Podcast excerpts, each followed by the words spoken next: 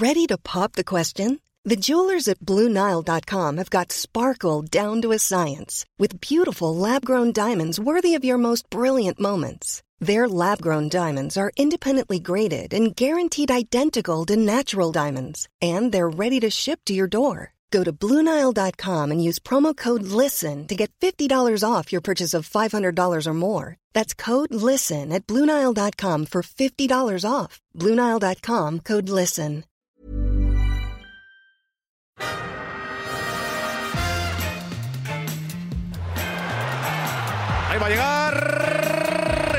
Arsenal Ozil. Marca Mesut Ozil. Bellerín, otro defensor, otro disparo, Monreal, gol. Marca el futbolista español, marca Nacho Monreal. Pim pam pum.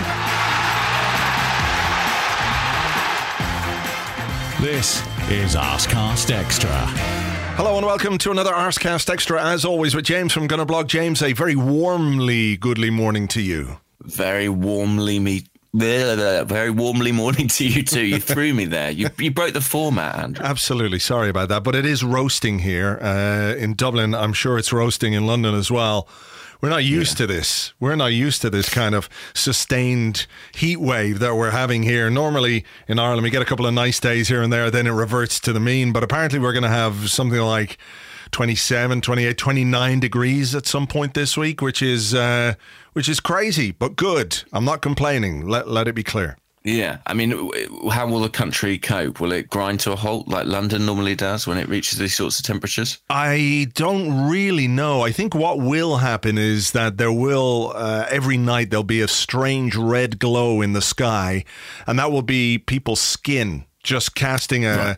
a, a red glow into the nighttime because Irish people, you know, not necessarily uh, used to the sun, tend to burn quite easily. They get very red. Uh, there's also the idea of, oh wow, it's sunny. Let's all lie out and go topless. Like everywhere, everywhere I went this weekend, it was topless men, just everywhere. Sure. Shirts off, sun's out, shirts off. In the park, walking the dog, shirts off. Going through the supermarket, shirts off.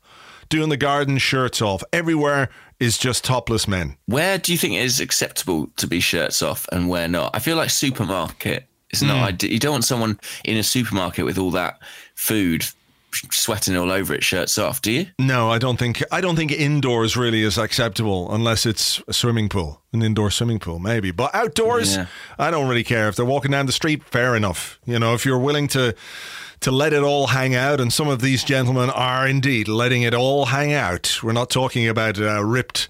Uh, muscular Ronaldo esque physiques here. We're talking all shapes nice. and sizes um, and they're they're doing it. But uh, you know, look, it's a good complaint to have.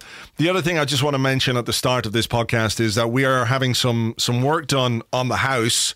Chances are it's going to be noisy. There's going to be noisy stuff happening. The dog, Archer in particular, is not happy about the the two uh, workmen being here at all.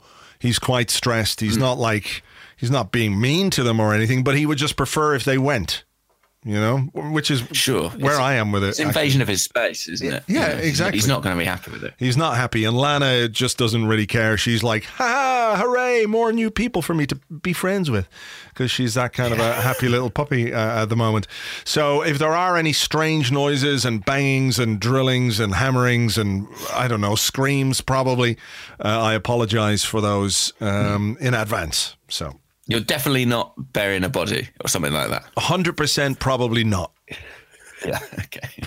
we'll take you at your word. yes, I think you should. Now, you must have had a very good weekend, James, because, well, England, England beat the mighty Panama 6 1 yeah. in the World Cup. James, serious question. Is it coming home? Uh, yeah, I, th- I, I, think its flights are booked. I think its flights are booked. It probably needs to go through security. It needs to make sure it hasn't got too big a piece of hand luggage. But I think it is uh, undoubtedly coming home. I mean, once you've beaten Panama, the world is your oyster. Beat Panama and the world is yours. That's the mm. famous saying, isn't it? It is. It is. Yeah, beat Panama and you own three tenths of their canal. That's true. Yeah, that's that's what they've got the canal, and not a particularly good football team. I mean, I don't know if you saw that game, but they.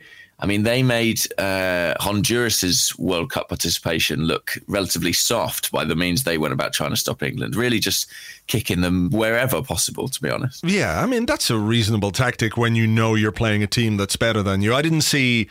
I didn't sit down and watch it, you know, I was sort of flitting in and out and uh, watching the goals and bits and bobs. So I didn't really watch the overall performance, but 6 mm. 1, still a good result by any standards, it even is. if the even if the, the opposition is poor. It is, and it's been quite uh, refreshing uh, as a someone who does support England and tries to get behind them when the big tournaments roll around.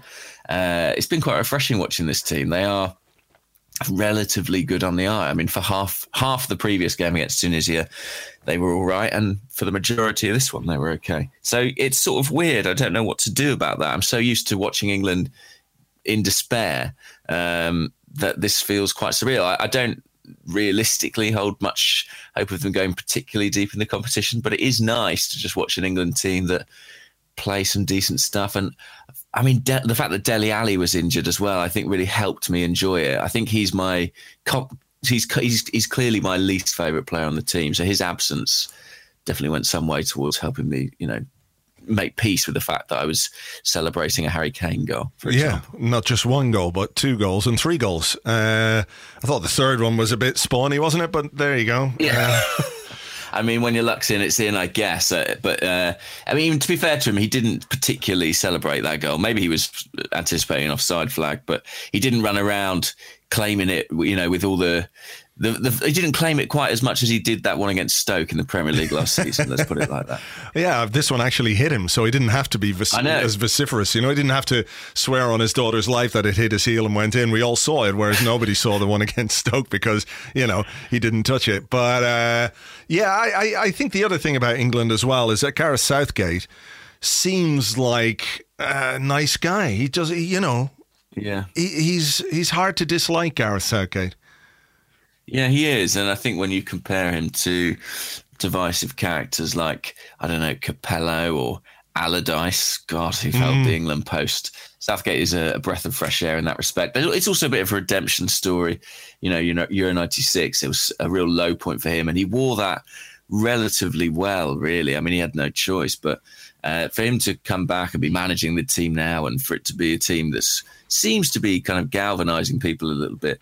It is a nice story. I mean, it is weird as a club fan. I am struggling with that, making peace with that idea of, you know, supporting players who I spend eight months of the year despising. But uh, yeah. that's international football for you, isn't it? I mean, that's the problem with international football. Yeah. Didn't Southgate do a do an ad for yeah. some pizza company? Pizza Hut. It was Pizza Hut, was it? Yeah. where they were talking about his his missed penalty in Euro '96. Yeah. Hmm. I think it, the advert, I can't remember exactly, but I think it was that he was eating in Pizza Hut with a bag on his head okay, hang on, because he couldn't be yeah. seen in public. Right. And then Stuart Pearce also appeared in the advert and was like, "Don't worry, mate. You know it gets better. Okay. Have some pizza, something like that." Okay, I'm gonna I'm gonna look it up here. So Gareth Southgate, Pizza Hut. Oh, here it is. Yeah, I can see it. He's got a bag on his head. Miss! It's Pizza Hut pan pizzas, unless I'm mistaken. Mmm. Thank, Thank you, you, Miss. Come on, Gareth. It only took me six years to get over it. Have some pan pizza. Pan pizza from Pizza Hut. A light, fluffy base with a crispy oh crust smothered with generous toppings. Thanks a lot, boys. I feel much better now this time Is it the post. Pizza Hut pan pizza. Oh it always hits the spot. Oh my god! Now let's let's fill in the gaps. Presumably he walks into something yeah. just at the end of that, does he? Yeah, he walks into like a, a, a wall or a, a, pillar or something like that, and it's Stuart Pearce and Chris Waddle. Mm, stick to the oh, uh, yeah. Don't don't don't try acting, guys. No, I mean it's interesting. People always talk about Stuart Pearce's alternate career. I think it was as a an electrician, um, but they haven't mentioned his acting pedigree. No, that, which is strange because that is a tour de force performance from him in that advert. It really is. Wow. Uh, okay. Well, my estimation, uh, my uh, um, uh, uh, what's the word I'm looking for? My respect. My respect for Gareth Southgate is now absolutely in the toilet once more. So uh, fuck that guy. it's evaporated yeah, completely. So yeah, uh, a good week, a good weekend for England. Um, what else have you made of of what's gone on this weekend? I don't don't even know where to start. Really, there's not a great deal of Arsenal news. We should point out. So we are going to be pretty much focused on World Cup stuff and Arsenal involvement at the World Cup. I suppose the big story, if you want to call it that, was the lack of Mesut Ozil for Germany. Was that a surprise? Uh, I wasn't that surprised, I have to say. I just felt like they had to make changes really after their opening game defeat against Mexico, and it, it struck me that he was someone who might be vulnerable. Uh, I mean, they weren't particularly brilliant in this game either, no. so I wouldn't say I wouldn't write him off for the for the tournament. But being Germany, they got the job done, didn't they? And it was a a pretty good goal that won it in stoppage time too. It was, but I'd be really unhappy with my goalkeeper there. I really yeah. think I really think too. the goalkeeper didn't set up his wall right. It wasn't a big enough wall.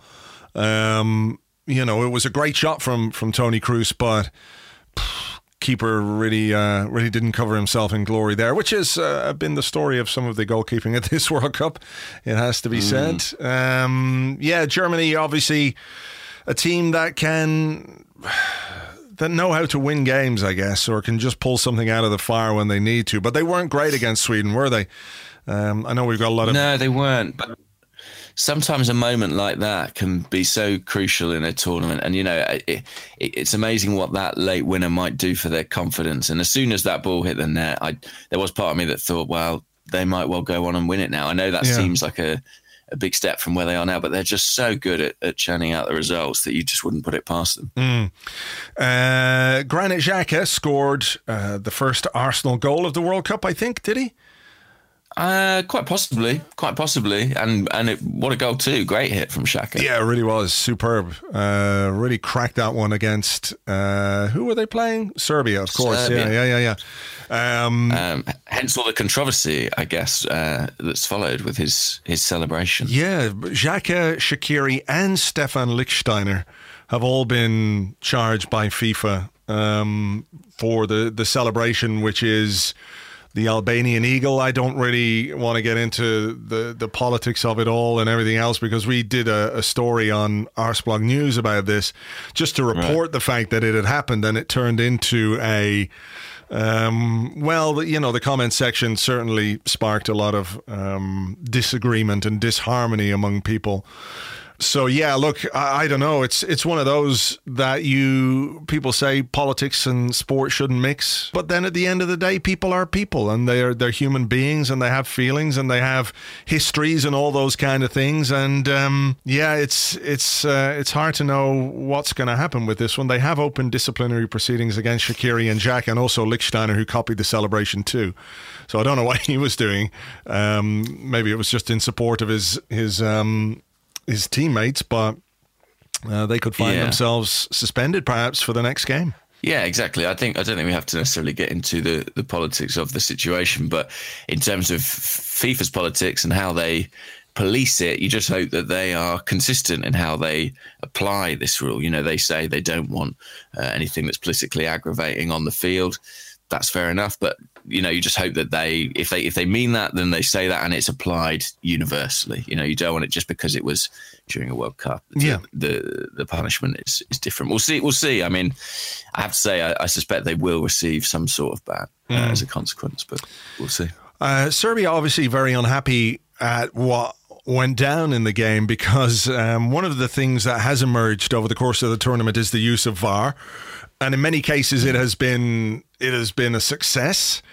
But mm. I think we've seen a number of examples or a number of incidents now where you're wondering why it hasn't been used because replays are showing us clear fouls, clear uh, wrongs that could have been put right by VAR and for some reason, that's not happening. So you think of Harry Kane against Tunisia, where he claimed to have been uh, held, which I think he was being held in the box, all right. Then you look at yes, the um, the incident involving Lichtsteiner again, uh, and Mitrovic, the Serbian striker. I don't know who the other Swiss player was, but the two of them had him. Basically, they had their arms wrapped around him as he tried to make a header, and he did make a header. It was an honest attempt to go for the ball, but he's got two men literally hanging off him and somehow that's not considered an incident worthy of being reviewed by VAR, or if it was reviewed by VAR, it wasn't then referred to the referee to go and take a, a, second look. I mean, what did you what do you make of that? Because I think people are looking at VAR as a way of ridding the game of inconsistency when it comes to refereeing decisions, and perhaps what we're seeing is VAR adding a new a new layer of inconsistency to what we already have, despite the fact that it, it has gone well. I think for the most part, it's been a success and very well done at this tournament. Yes, I mean, I'm just looking now at FIFA's guidelines for when VAR is allowed to be used during the World Cup. And apparently it's in four key areas. So goals uh, can be reviewed, penalty awards can be reviewed that or rescinded, mm-hmm. uh, straight red cards, and mistaken identity. So obviously, the, the incident you're talking about with Mitrovic should have qualified under the argument of, uh, penalty. penalty. Yeah. So I, I'm not really clear on why certain incidents aren't getting reviewed. Maybe it's just that they're not getting the replays as quickly through VAR as we are through television. I don't know. It does seem very odd. I mean, you mentioned the Kane thing, and and England sort of did get the benefit of that almost belatedly against Panama because it felt like the official was very hot on what Panama were doing in the same box, which was basically exactly the same thing as Tunisia. But of course, in a tight game against Tunisia, I'm sure they would have preferred to get the decisions then and there. Yeah. Um, another thing that struck me about VAR, and I do think it's been implemented really pretty successfully, and I'm someone who has,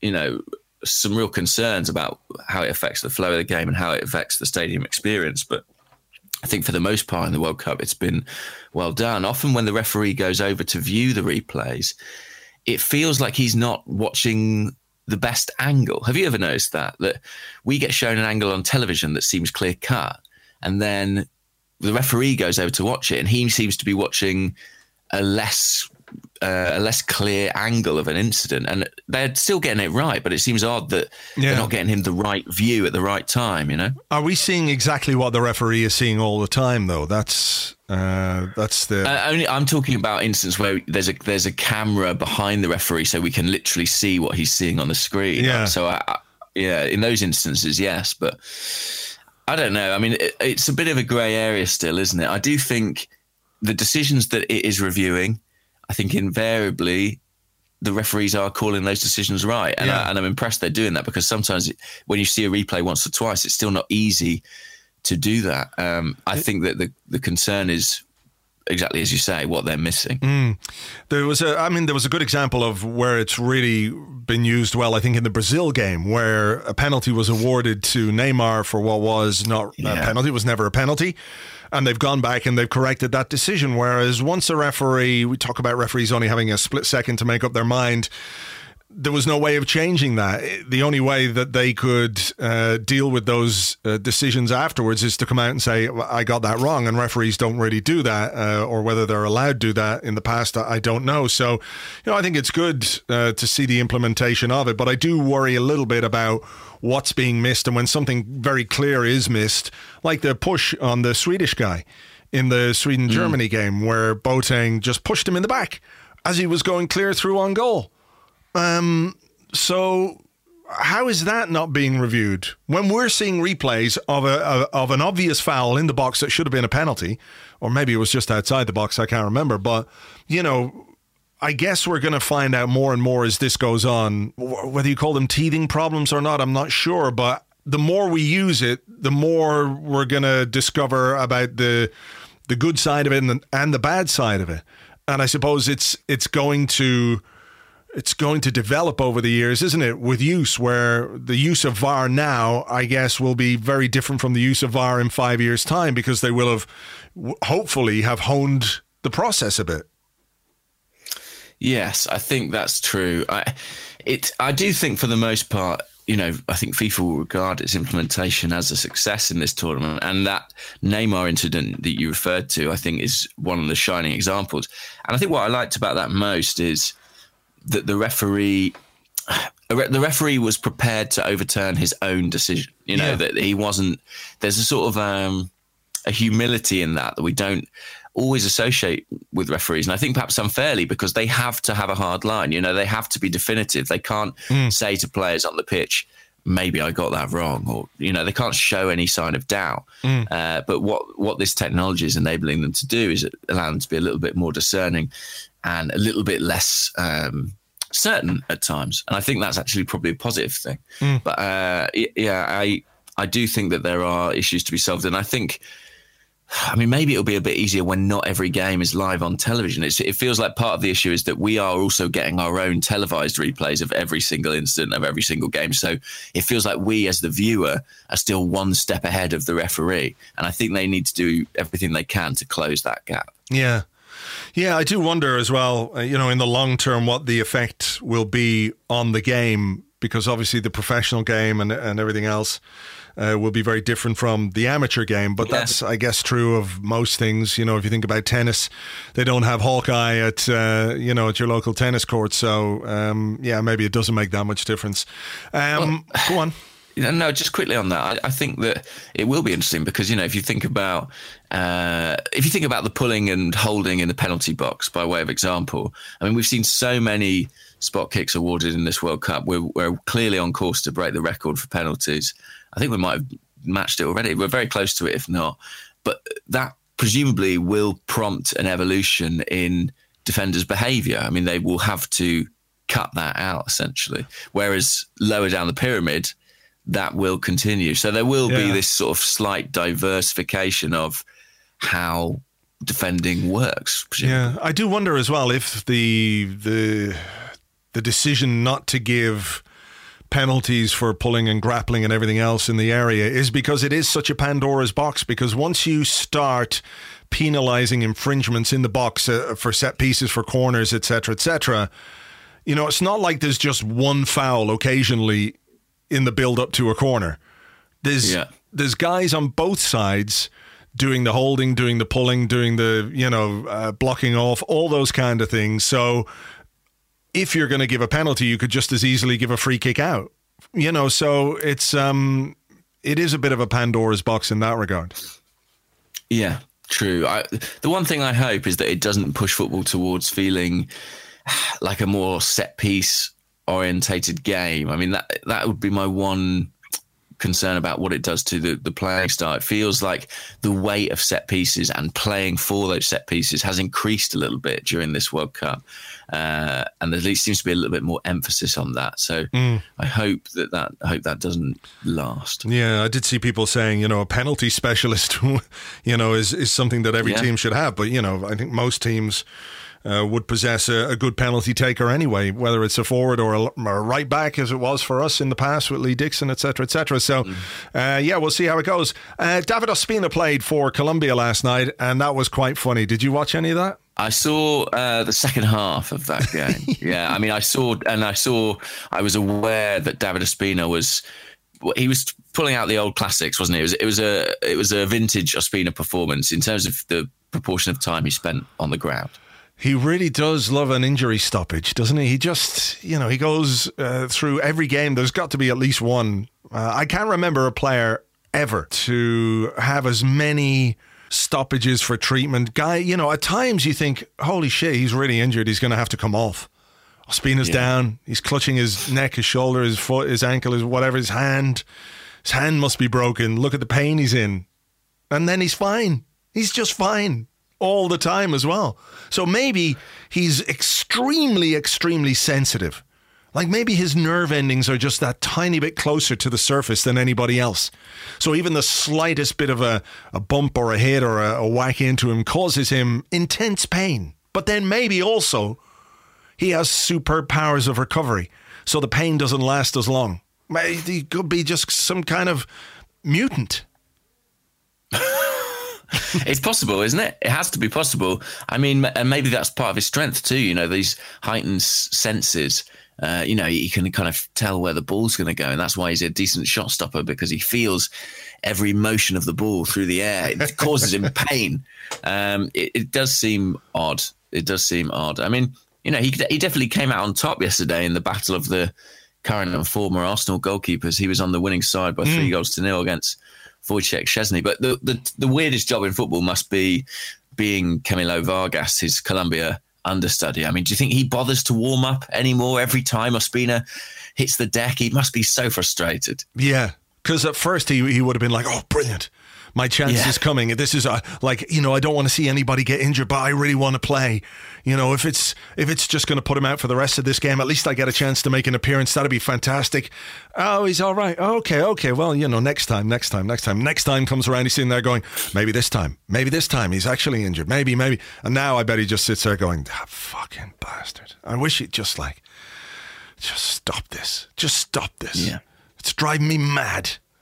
But he must be at the point where he's like, he must think occasionally, like, I hope this time, he must hope that he's injured one of these, actually injured one of these times, because he just wants to get on the pitch. Everyone wants to play in a World Cup. Yeah. I feel for him. Mm. I feel for him. He's, he's, Ospina's teasing him. He's teasing him with all these little uh, minor injuries. But it, yeah, I mean, I, it, do you think there's any like gamesmanship to it? Is he doing it to control the tempo of games? Is there thought behind it, or is he just very, very vulnerable to pain? I think probably a little from column A, a little from column B. He does like right. to, you know, use these stoppages to to take stock, and there's no no uh, no denying the fact that if the game stops when you're under pressure, for example, it gives you a chance to regroup, maybe get some instruction from the sidelines. Players get a breather, get a drink, etc., etc. But I don't mm. think it's that tactical, really. I think he just likes a bit of attention think he just likes a cuddle, you know? So he likes a, cuddle and then lie down. Yeah, Who doesn't? I'd say he's a very tactile man. He just enjoys human contact. And he misses it during the game. He doesn't like the whacking, so he needs he needs that offset by a bit of a cuddle from the physio. All right, David. Yeah, I'm feeling a bit, bit you know, set upon here. All these attackers, they're banging into me. Don't worry, David. I'll give you a bit of a bit of a hug here. You're all right. Yeah, I'm feeling better now feel loved again. I can play on. Great, let's go. So I think it's more that.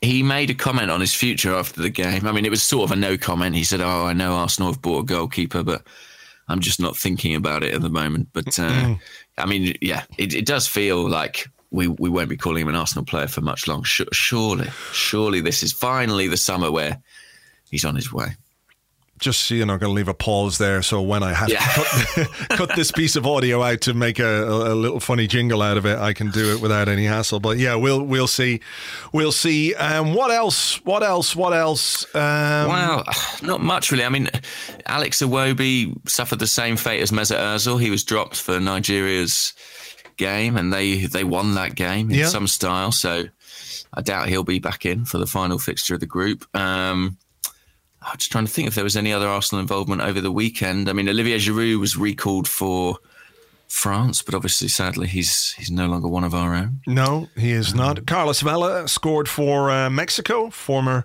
Arsenal player Carlos yeah, Vela. Did. Mm. Uh, did. I always enjoy Mexico doing well. Yeah. Um, but no, that's that's kind of that was the Arsenal involvement. Certainly, I mean, Egypt play today, Monday. They've got a dead rubber effectively against Saudi Arabia. Um, and then we might see Torreira in action this this afternoon as well for Uruguay. I guess there's a chance given that they're already qualified. Yeah, Uruguay against Russia. So there's probably a bit of uh, rotation going to go on uh, for both sides there. So yeah, that might be one to uh, to keep an eye on. There's no real Arsenal interest tonight. Potentially Nacho Monreal could play for Spain, but I'm not sure that that's going to be the case. Um, and it's uh, Iran versus Portugal in the other game. Uh, Gelson Martins, he could be playing, but whether or not we're still interested in him rem- remains to be seen. R- interested him? Did I say that? Or interested in him?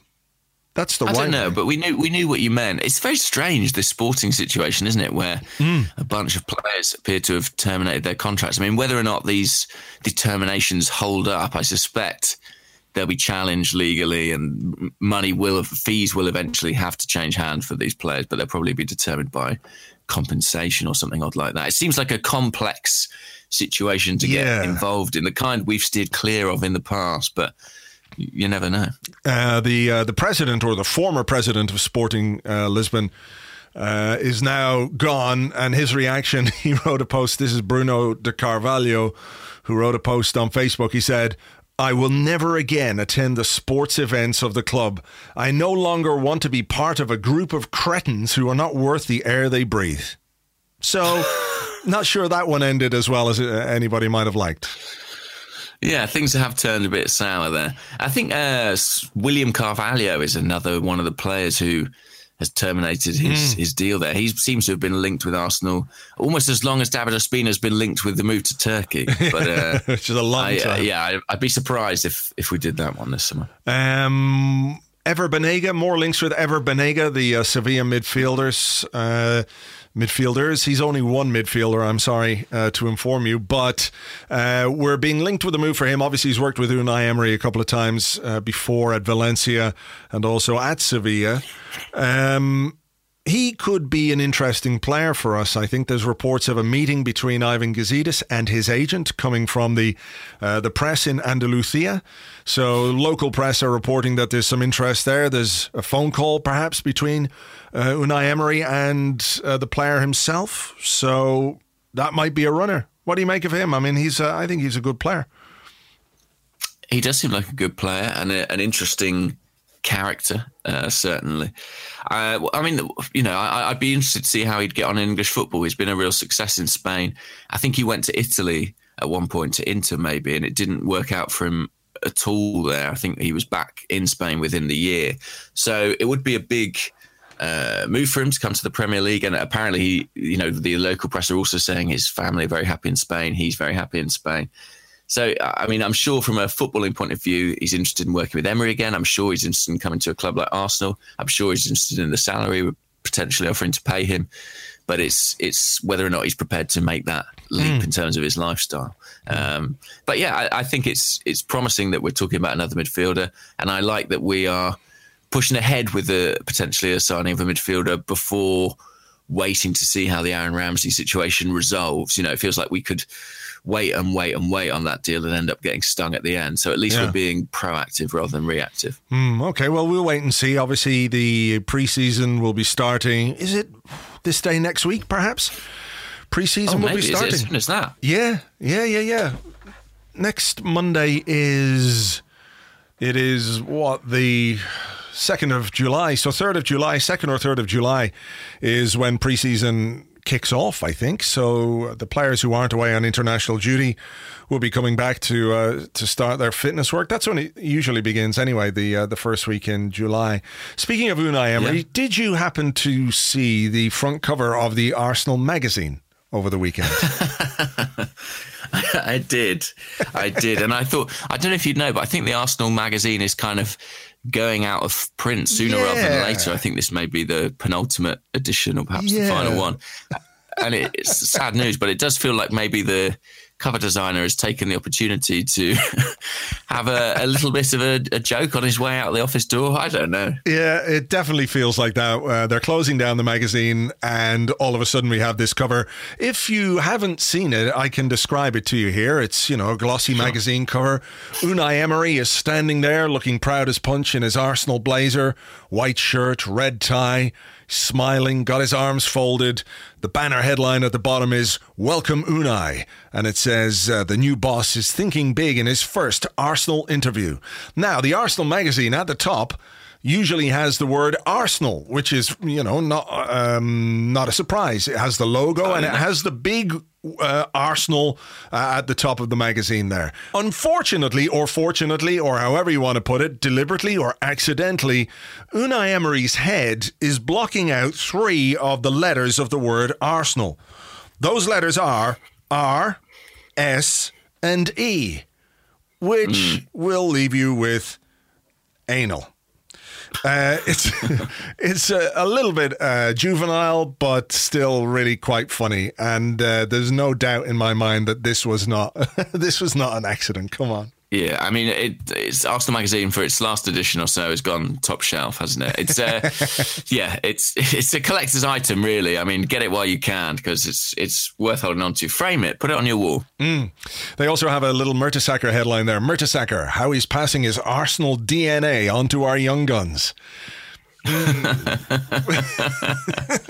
I don't yeah, know. The, the clues, the clues in the, the headline, I guess. Yeah, Yeah, I guess so. I'm, Um, I'm not as uh, filthy minded as you, James. So I just pictured Sure. Mertesacker as a, an enormous bird with a Right. nest, with a nest full of young Arsenal players, and he's gone out just regurgitating, yeah, his fo- football knowledge into their mouths. Uh, to, to help pass on what he knows about the game so they can have a, a successful career. So, uh, yeah, fun times at the Arsenal magazine. What a sight! I mean, I, that would be an interesting sort of exercise, wouldn't it? I mean, I imagine that if he really wanted to make a name for himself as academy manager, he calls all the academy kids in first day. he eats a football and then spits it into their wetting mouths. I mean, who knows? I wouldn't put it past him. You know, he's a, he's an innovative guy, Per. If he thinks it's going to work, he'll give it a go. Yeah, brilliant. I love that. Someone's got to Photoshop that for us, please. right, what we're going to do is going to take a, a little break here. That's the end of part one. We'll be back with part two, which is your questions and more. That's right after this.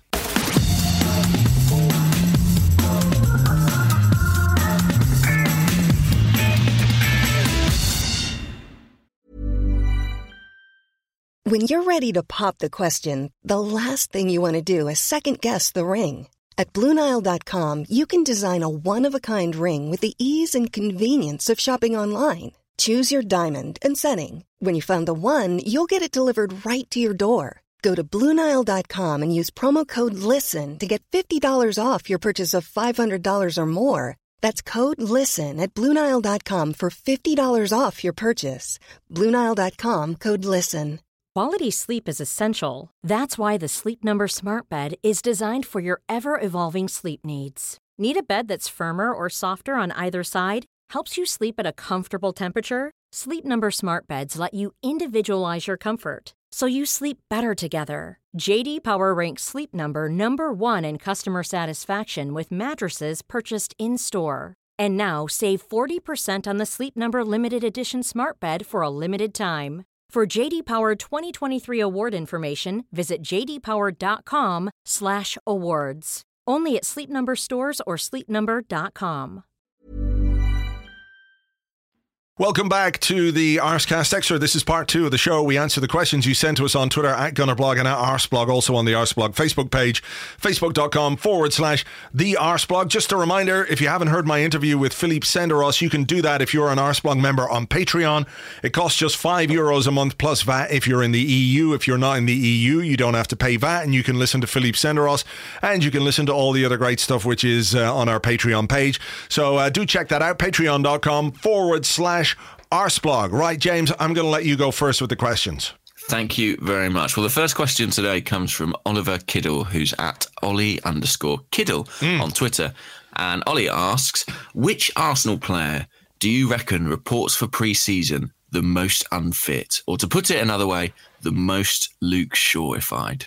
Oh, that's that's a good question. I don't know if players these days are are necessarily doing what they did in the summers before because players would come back for preseason and they'd be fat. You know, they'd be actually fat Yeah. and they'd have to run off the, the, the extra pounds in preseason training. The first few weeks of preseason training were just literally running and running and running and running. Um, if I had to guess, though, who would come back? You see, I'm thinking probably Kolasinac, but only because he's the biggest guy we have, the kind of stockiest guy, and thus perhaps the most um, prone to that kind of weight gain. Like you you, can't you can't see Yeah, Mkhi- like- Mkhitaryan coming back with a beer belly. That just doesn't work for me. I can't see that. I, I think that it, it is increasingly rare these days. I think Luke Shaw and you know Wayne Rooney are sort of kind of r- rare examples in the modern game of players who clearly return to pre-season having changed body type a little bit.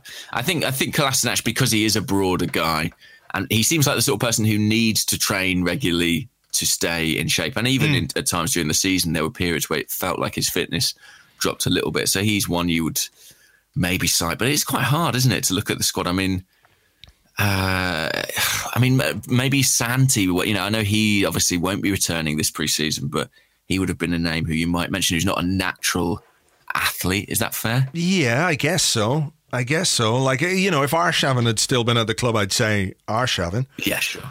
Um, and, and, the problem is, a lot of the players have been at the World Cup, right? So, well, not a lot, but a few. So that counts them out. They'll have had to kind of retain shape in every sense uh, during that period. Mm. I mean, I'm gonna. This is maybe harsh, but maybe, maybe, maybe Callum Chambers. I'm just going to say Callum Chambers from nowhere. Why would you think just, that Callum Chambers is? What What do you think he's going to do? Just eat ice cream and biscuits? Yeah, and... I just think he seems like you know he might have a sweet tooth, maybe. And he's just like of all our players, I feel like he has the build of like an, a fairly average guy. He just kind of looks like an average dude, you know, out on the pitch. Yeah. And I imagine that he might indulge himself over summer. Why not? Relax. I, I he'll work it off, but I mean, it's a couple of pounds here or there, though, yeah. and I'm completely making the situation up. you you certainly are. I mean, I think Callum Chambers is probably a guy in in really good shape. Uh, I'm going to look for Callum Chambers topless here.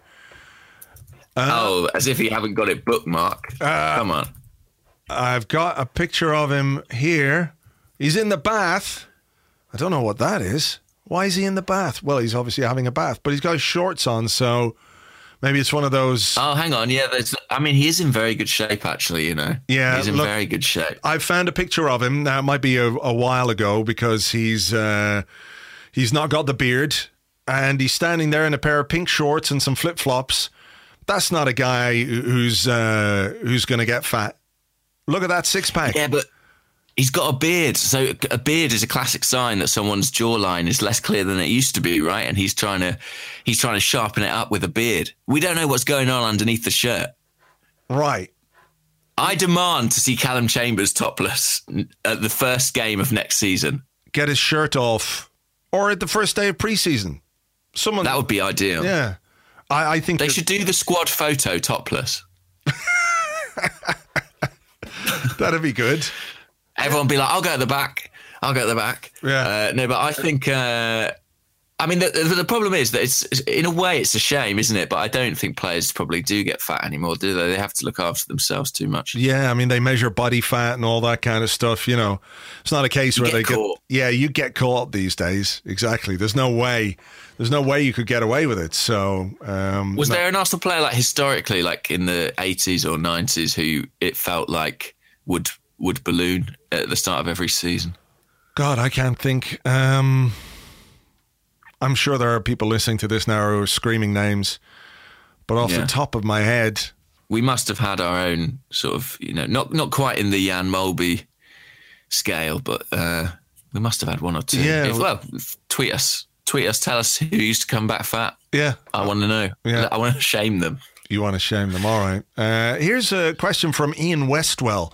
And I think you're completely wrong about Callum Chambers, by the way. I'll, I'll maintain that. I, th- I, think I'm having to accept that, yeah. But, yeah. you know, I had to pick a name from somewhere.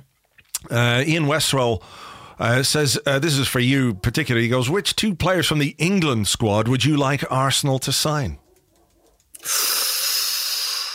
Good question.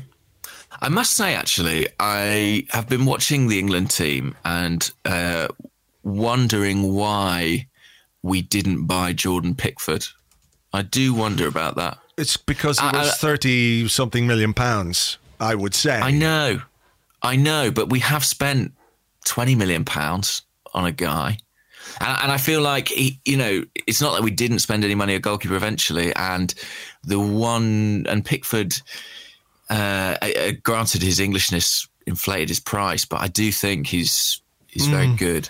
Mm. Um, I do think he's very good, and and you know, I think you know, homegrown quotas and stuff like that. And we were said to be watching him for a long time. I imagine the price was simply too high. But so uh, I won't say him though because we have now bought Bernd Leno, and I'm uh, I'm allowing myself to believe that he is sort of the new Manuel Neuer. So let's let's go with that. um, uh, who would I choose? Well, who do we need? I suppose. Uh, Centre half, tricky. maybe. Centre half. I mean, the, the, the, best player in this England team is Harry Kane. Right. And it, it I don't, you know, and I don't like saying it. It's curious the Harry Kane thing because all season long we have to sort of put up with him playing for Spurs, and then suddenly he's kind of playing for England, and there's a weird.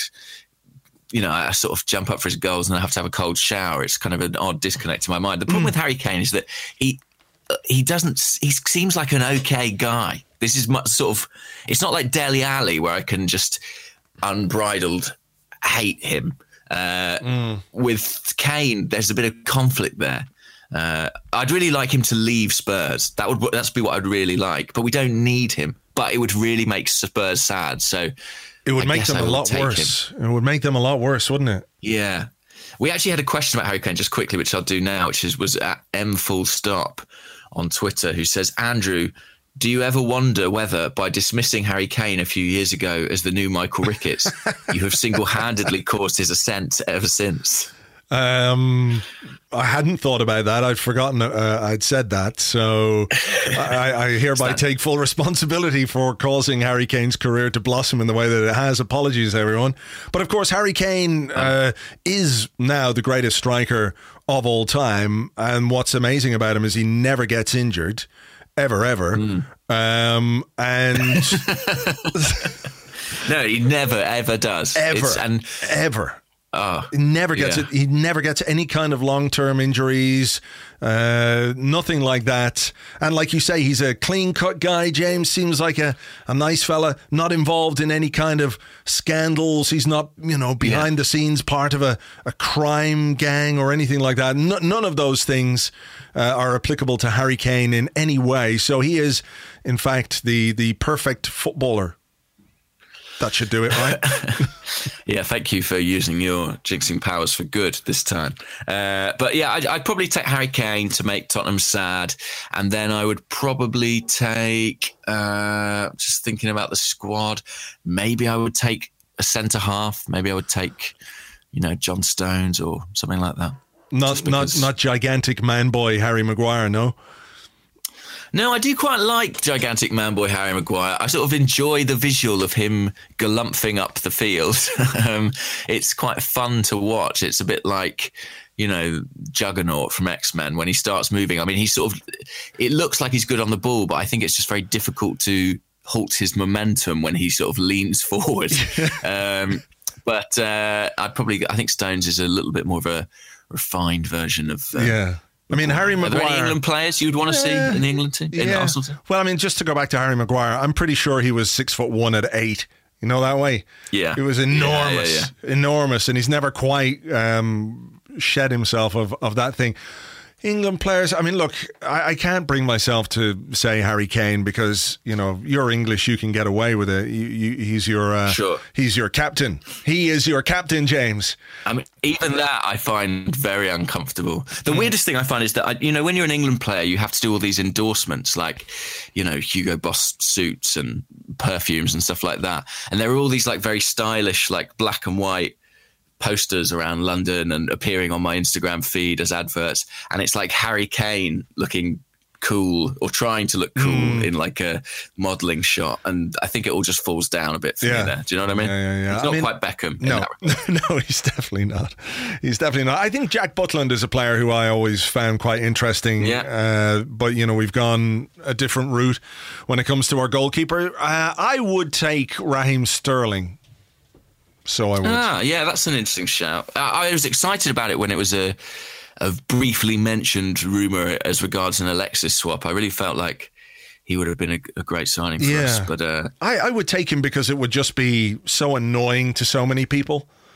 Yeah. You know, yeah. I think he's a really good player as well. Um, but all the all the stuff that goes on around him, where he is basically picked on uh, relentlessly by sections of the press, I think if Arsenal signed him, the the kickback would be sensational from Arsenal Twitter and, and all the rest. You know, I'm pretty sure uh, Manchester City fans uh, who I don't follow on Twitter really, uh, you know, do their own thing to protect their player. Mm. But I feel like Arsenal fans would get seriously protective of of Raheem Sterling if you know on the front page of the fucking Daily Mail or something you know this outrageous story of a young footballer doing something nice for his mum.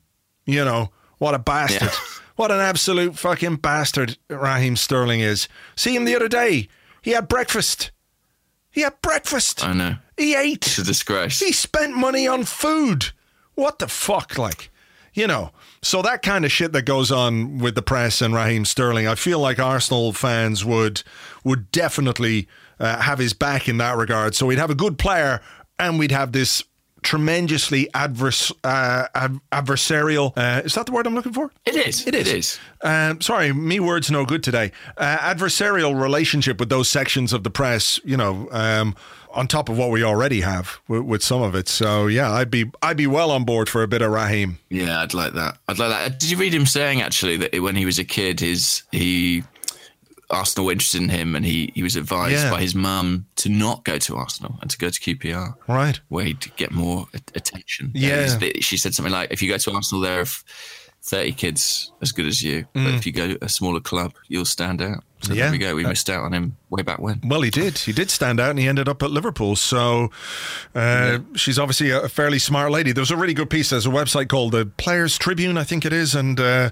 yeah. there was a really good piece with Raheem Sterling during the week. So uh, check that out if you haven't already. It might well change your perception of somebody who's whose image in the press. Um, I think, you know, the the dangerous thing or the the sad thing is is that people will see a lot of the stuff that goes on in the press and whether they read it or not it kind of subconsciously becomes the image of a player doesn't it? Because it's so relentless and you're hearing all the time about this flash guy or is you know he's money hungry because he left liverpool to go to, to man city to you know earn more money. Okay fine but he's also won a shitload of stuff at man city that he wouldn't have won at liverpool. So uh, you know he uh, he's obviously as smart as his mother is.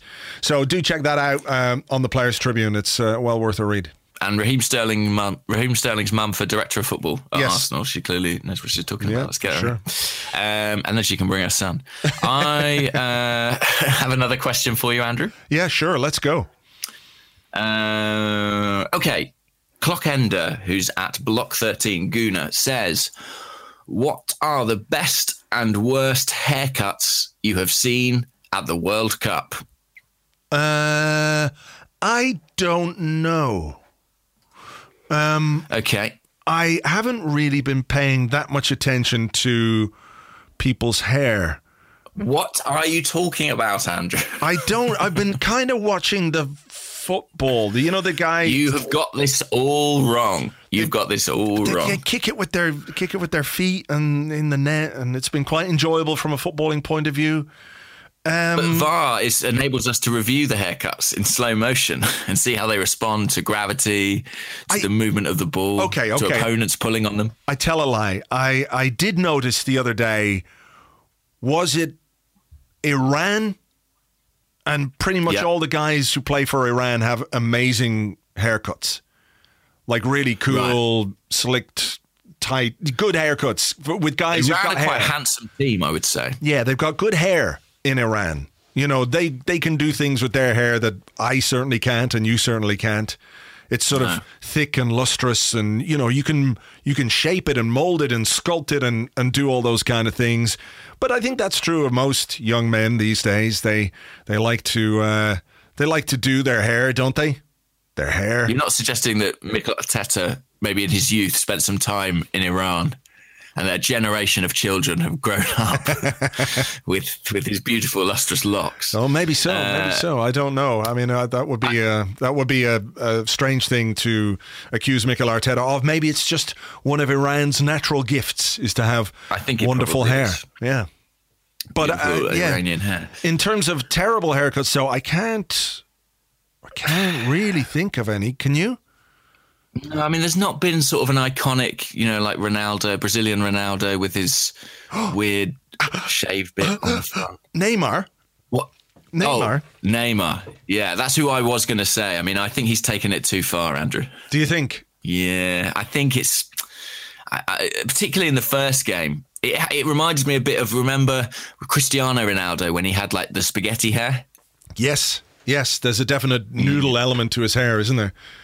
Yeah, I just feel like that sort of pasta on top look mm. is is not good, and I feel like Brazil's fortunes in that first game probably correlated with how straggly and unkempt uh, Neymar's hair was. Yeah. I mean, I saw in the Colombia game uh, there was a shot of the crowd, and both Carlos Valderrama and Rene Higuita were in the crowd, and they're still rocking their iconic hairstyles like 30 years on. Wow. I mean, in fairness, those two really did have some some serious hair. They had some hair going on yeah. back in the day, yeah. Uh, I mean, oh, I always full of envy for them. I always wondered about that, like with uh, you know, with Valderrama, with uh, Fellaini to an extent as well, and even people with long hair playing football. Like, does it not make your head really, really hot? Is it just yeah. not uncomfortable to play football with with long hair?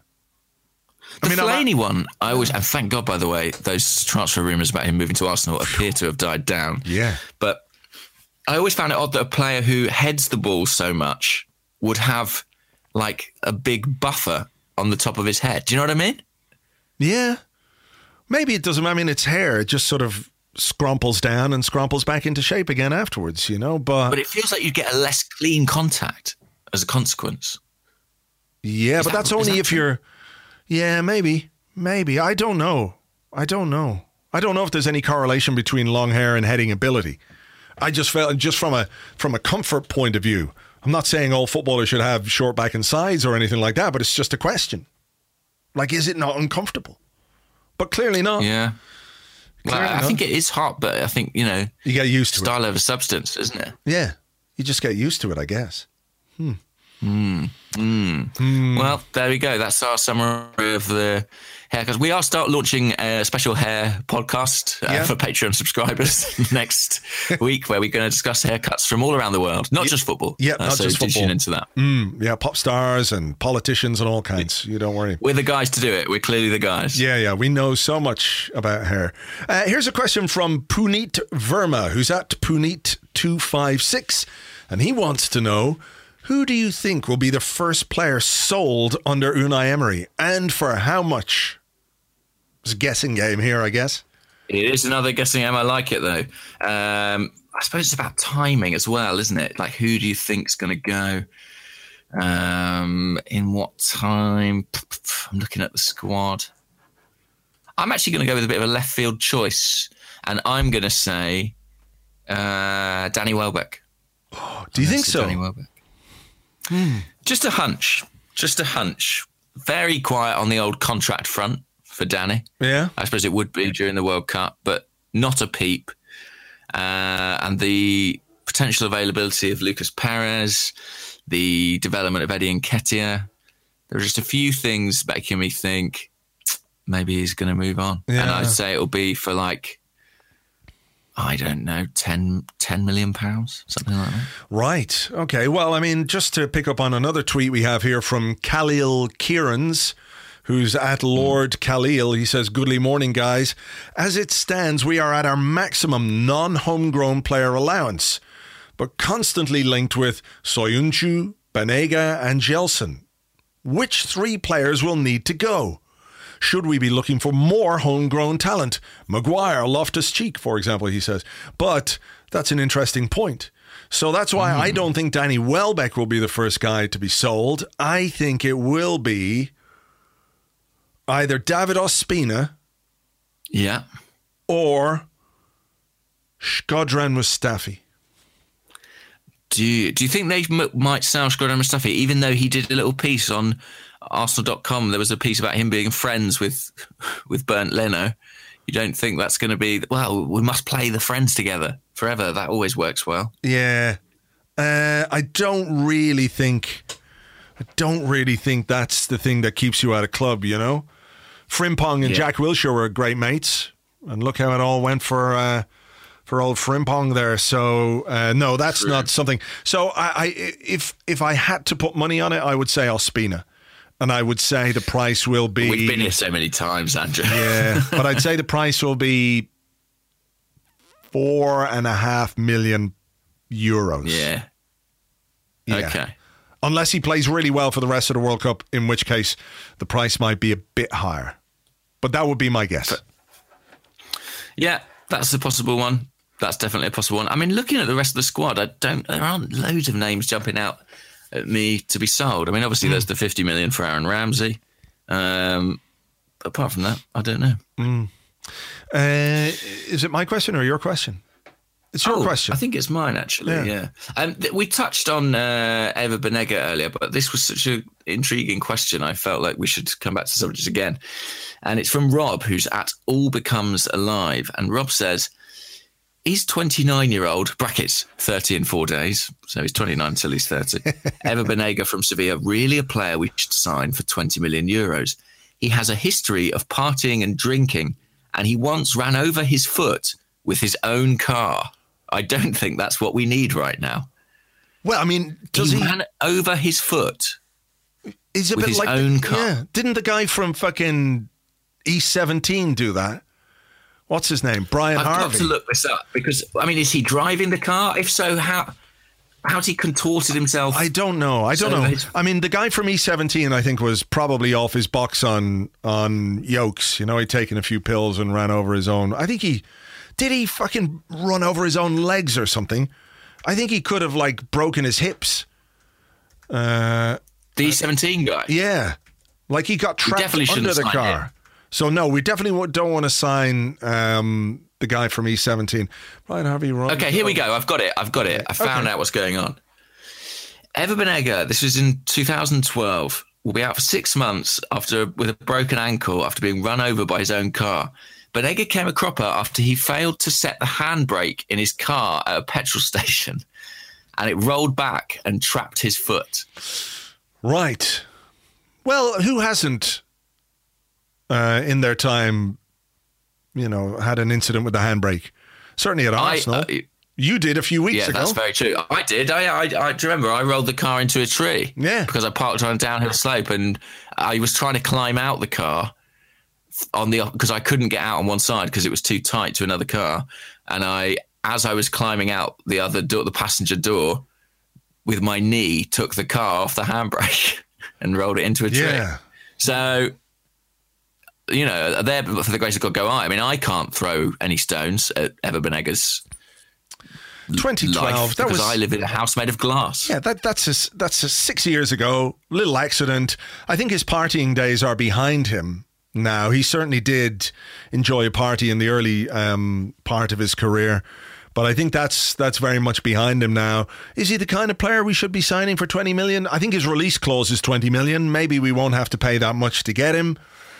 But like, I wouldn't have a problem with it. He's a good, experienced midfielder. Played 50 games for Sevilla last season. You know, we do, we do need depth in midfield. I think we spoke about this the other day. So yeah, yeah, I would. 63 caps for Argentina. I mean, Yeah. you don't get that easily. I mean, even though if they are a bit rubbish right now. Mm. Just going back to the important point though about Brian Harvey of E17. I've Oh, just, sure, I've yeah. just pulled up a, an article here. Pop star Brian Harvey has claimed gorging on jacket potatoes prompted a car accident that left him fighting for his life. The 31 year old, who may never walk again, said he fell under the wheels of his reversing Mercedes after the food made him feel sick.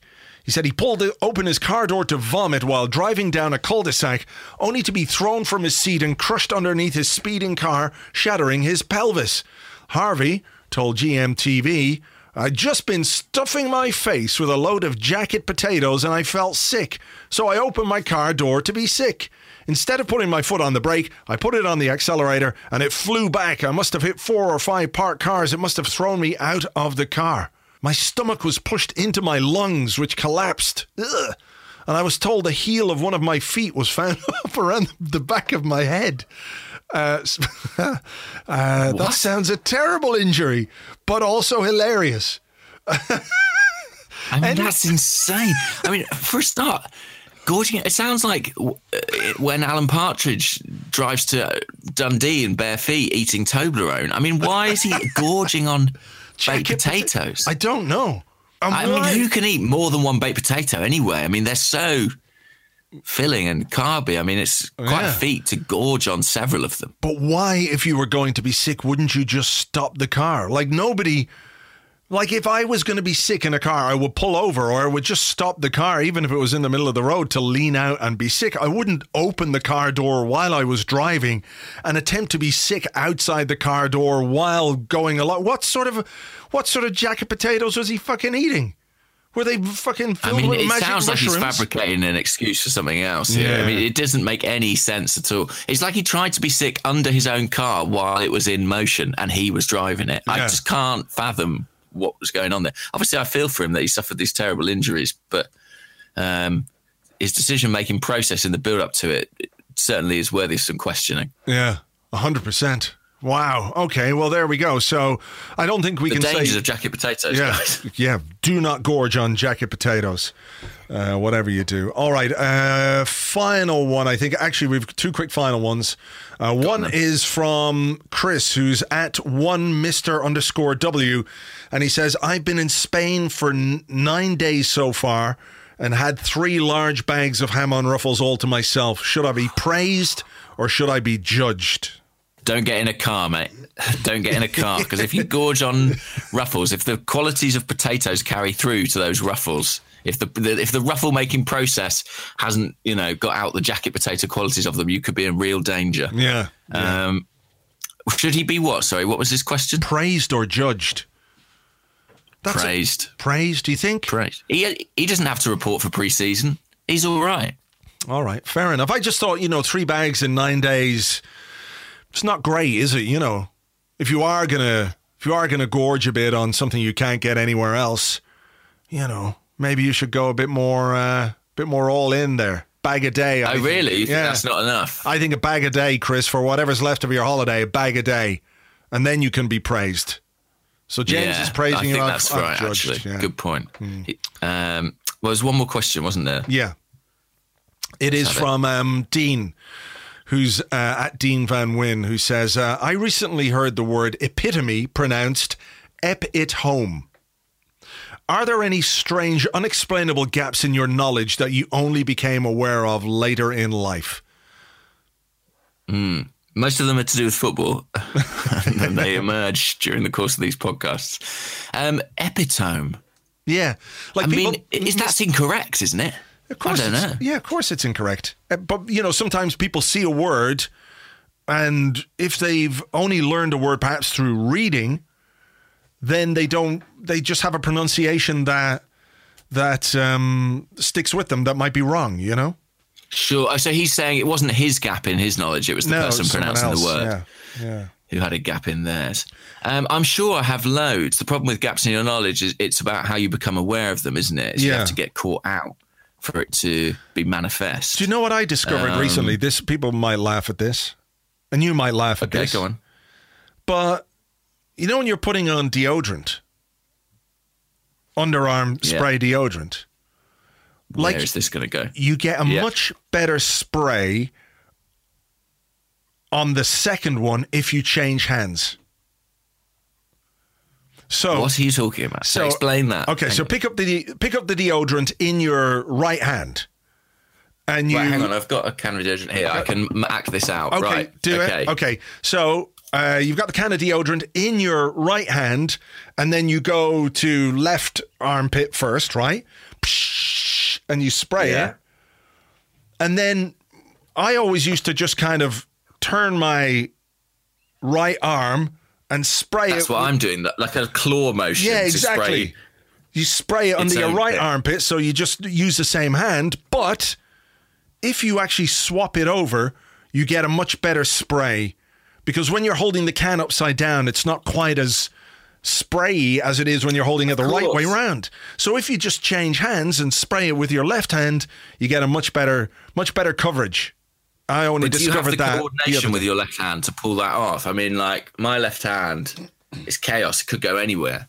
Yeah, I'm very can, right-handed. I'm very right-handed too, but like, let me ask you this: If you're given a bottle, like a plastic bottle, a Coke bottle, what hand do you? Yeah. What hand do you use to open the bottle? Like to turn to turn the lid off. Now.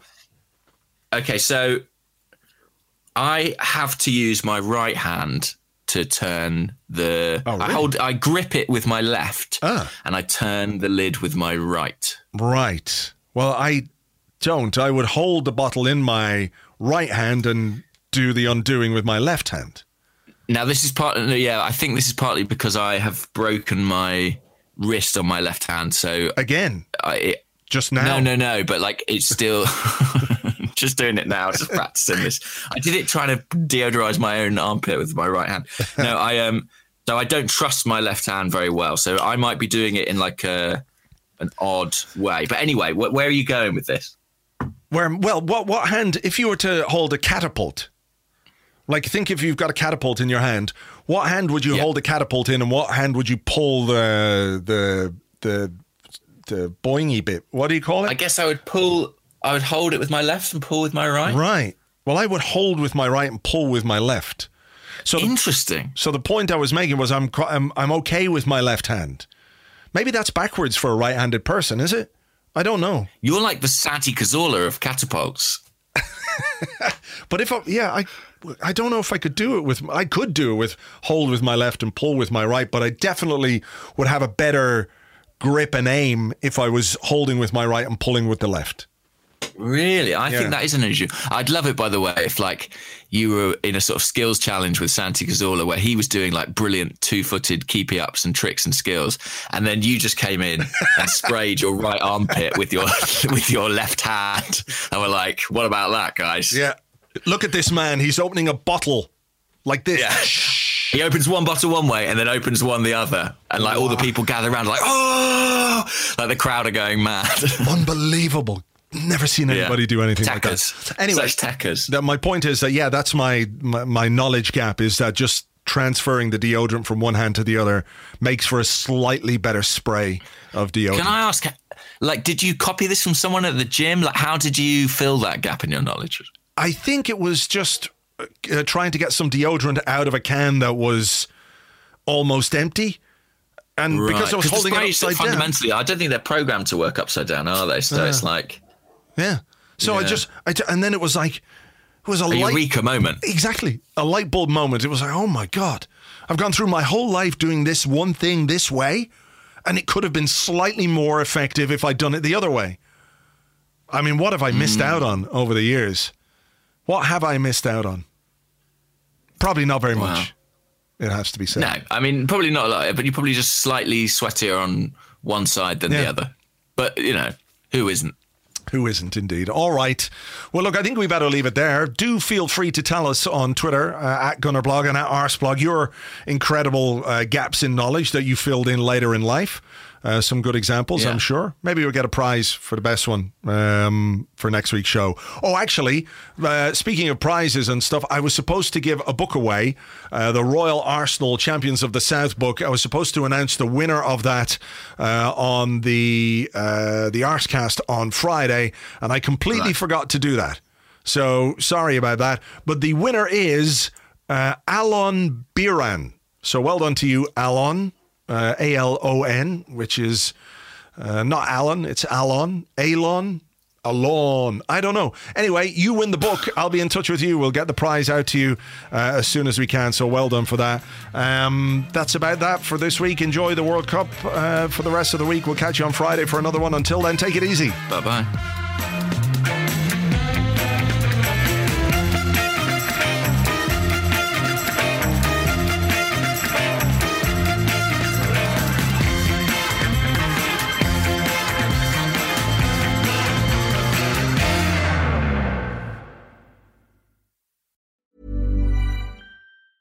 Normally, being a little extra can be a bit much, but when it comes to healthcare, it pays to be extra. And United Healthcare makes it easy with Health Protector Guard fixed indemnity insurance plans. Underwritten by Golden Rule Insurance Company, they supplement your primary plan, helping you manage out of pocket costs without the usual requirements and restrictions like deductibles and enrollment periods. So when it comes to covering your medical bills, you can feel good about being a little extra. Visit uh1.com to find the Health Protector Guard plan for you.